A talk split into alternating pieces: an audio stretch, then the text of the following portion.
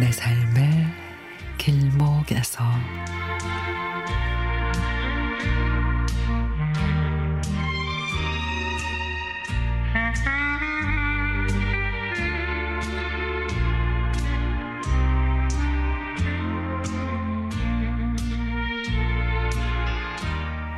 저에게는 초등학교 5학년 손자와 4살짜리 손녀가 있는데 첫 손주는 벌써 162cm 할머니의 키를 바짝 따라오고 있고 신발도 벌써 245mm나 됩니다.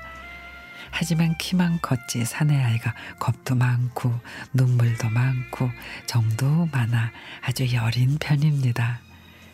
요즘에 초등학생들 이것저것 배우러도 다니고 또 좋아하는 축구, 농구도 해야 하니까 많이 바쁘더라고요. 지난 봄방학 때 바쁜 손주에게 데이트 신청을 했습니다. 방학 때 할머니 할아버지가 추억을 만들어 줄까 해서요. 밖에서 만났는데 신고 온 운동화가 헤어져서 발가락이 보일 지경입니다. 너무도 놀라서 아니 얘 요즘에 이런 떨어진 운동화 신고 다니는 애들이 있니? 물었더니 운동화 산 지 석 달밖에 안 됐는데 너무 편하고 좋아서 이 운동화만 내 신었더니 그렇게 이 신이 이렇게 됐다고 아니 그렇다고 이렇게 해지고 떨어진 신발을 그냥 신고 다니냐며 운동화부터 사러 가자. 그래서 신발 가게로 갔습니다.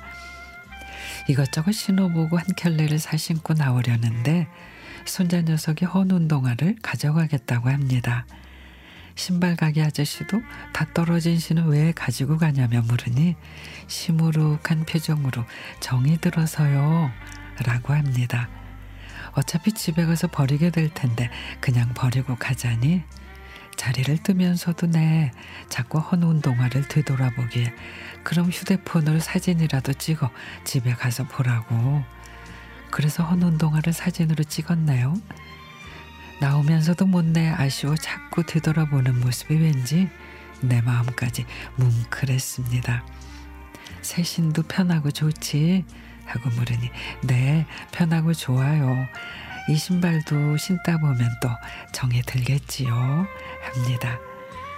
우리 어렸을 적에는 부모님이 새 신발 사주시면 그냥 방에서 신어보고 뛰어보고 잘 때는 머리맡에 두고 이리저리 보고 그렇게 좋아했는데 새 운동화를 산 기쁨보다 헌 운동화와의 이별에 더 아쉬워하는 모습을 보니 동화 작가가 꿈이라는 우리 손자가 내가 몰랐던 또 다른 감성을 가지고 있는 아이구나 그런 생각이 듭니다. 우리 찬용이 응원할게 사랑해.